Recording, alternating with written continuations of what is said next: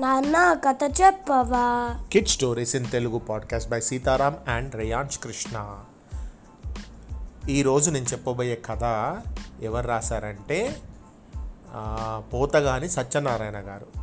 కథ ఏంటో ఇప్పుడు విందాం. పచ్చని గొడుగు విచ్చుకున్నట్లు విశాలంగా ఉన్న చింత చెట్టు పైన రకరకాల పక్షులు ఉడతలు జీవనం సాగిస్తున్నాయి. పక్షులు పంట పొలాల నుంచి ధాన్యపు గింజల్ని తెచ్చి తమ పిల్లలకు తినిపించేవి. ఉడతలు ఆహారాన్ని వెతుక్కుంటూ వెళ్ళి రకరకాల పండ్లు గింజల్ని తిని చీకటి పడే వేలకు చేరుకునేవి. ఒకరోజు ఉడతలకు ఆహారం దొరకక పాపం చాలా దూరం వెళ్ళాల్సి వచ్చింది. తల్లితో పాటు మేతకు వెళ్ళిన ఉడత పిల్ల అలసిపోయింది. సాయంత్రం వల్ల సాయంత్రం వరకు నెమ్మదిగా తల్లితో పాటు గూటికి చేరింది. తెల్లవారగానే ఉడతలన్నీ మేతకు బయలుదేరాయి. ఉడతపిల్ల నీరసంగా ఉండడం చూసి తల్లి బాధపడింది. ఈరోజు విశ్రాంతి తీసుకో బిడ్డ. నీకోసం ఎంత దూరమైనా వెళ్ళి నీకు ఇష్టమైన గింజలు తెచ్చి పెడతాను. కడుపు నిండా తిందువు గాని అంటూ బుజ్జగించి మేతకు బయలుదేరింది తల్లి ఉడత. ఉడతపిల్ల చెట్టు తొర్రలో హాయిగా నిద్రపోయింది. కొంతసేపటికి నిశ్శబ్దంగా ఉన్న ప్రాంతమంతా ఒక్కసారిగా కోలాహలంగా మారింది. ఒంటరిగా ఉన్న ఉడతపిల్ల ఉలికిపడి నిద్రలేచింది. భయంతో బయటకు తొంగి చూసింది. గుంపులు గుంపులుగా వస్తున్న పక్షుల్ని చూసి గూళ్ళలోని పక్షి పిల్లలు నోళ్ళు తెరిచి అరుస్తున్నాయి. పంట పొలాల నుంచి తెచ్చిన గింజల్ని తల్లి పక్షులు పిల్లలకు తినిపిస్తున్నాయి. ఆ సమయంలో కొన్ని గింజలు పిల్లల నోటి నుంచి జారి కింద పడుతున్నాయి. ఈ సంగతి గమనిస్తున్న ఉడత పిల్లకు ఒక ఉపాయం తట్టింది. కష్టపడకుండా కడుపు నింపుకునే అవకాశం దొరికిందని సంబరపడింది. రెప్పపాటులో గూటి నుంచి బయటకు వచ్చి చెట్టు కిందకు చేరింది. తల పైకెత్తి చూస్తే ధాన్యపు గింజల వర్షం కురుస్తున్నట్లు అనిపించింది. దొరికిన గింజను దొరికినట్టు నోట్లో వేసుకొని ఆకలి తీర్చుకుంది. ఈ విషయాన్ని తన తల్లికి కూడా చెప్పకుండా రహస్యంగా ఉంచాలని నిర్ణయించుకుంది. తల్లి వచ్చే వేళకు బాధగా నటించసాగింది. తల్లి ఉడత బిడ్డ బాధను చూసి తల్లడిల్లిపోయింది. అయ్యో పాపం నా బిడ్డ ఏమీ తినలేదు కావచ్చు అని అనుకుంది. కానీ ఆ బిడ్డ ఏం చేసింది? పైనుంచి పడ్డటువంటి గింజల్ని తింటూనే ఉంది. ఆ తల్లి ఏమంటుంది? ఇదిగో బిడ్డ నీకోసం రుచికరమైన గింజలు తెచ్చాను. తిను అంటూ ఆప్యాయంగా తినిపించింది. తల్లి తెచ్చిన గింజల్ని తిని ఉడతపిల్ల హాయిగా నిద్రపోయింది. ప్రతిరోజు ఏదో ఒక కారణం చెప్పి మేతకు వెళ్ళడం మానేసింది ఉడతపిల్ల చెట్టు కింద రాలిపడిన గింజల్నే కాక తల్లి తెచ్చిన ఆహారం కూడా తింటూ కాలం గడపసాగింది. నెలలు గడిచిపోతున్నా బిడ్డ మేతకు రాకపోవడంతో తల్లికి ఆహార సంపాదన కష్టంగా మారింది. రోజుకో రోగం పేరు చెప్పి తప్పించుకుంటున్న ఉడతపిల్ల మాటలపై ఎందుకో సందేహం కలిగింది తల్లి ఉడతకు.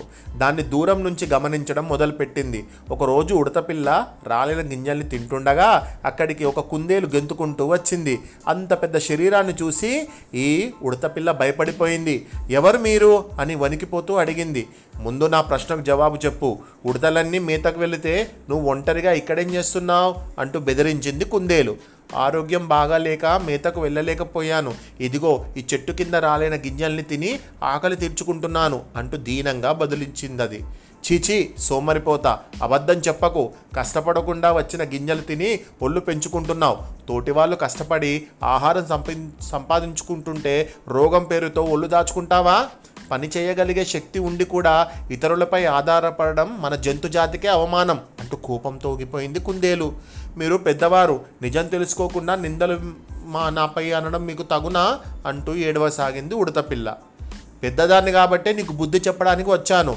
చేసిందంతా చేసి ముసలి కన్నీరు కారుస్తావెందుకు అసలు విషయం చెప్తా విను అంటూ ఉడత పిల్లను దగ్గరకు తీసుకుంది కుందేలు. మీ అమ్మ నాకు మంచి స్నేహితురాలు. దారిలో కలిసి నీ గురించి చెప్పింది. ఒకరోజు మేతకు వెళ్ళి వస్తూ గింజలు మేసి లేని రోగాన్ని నటిస్తున్న నీ మోసాన్ని గ్రహించి బాధపడిందట.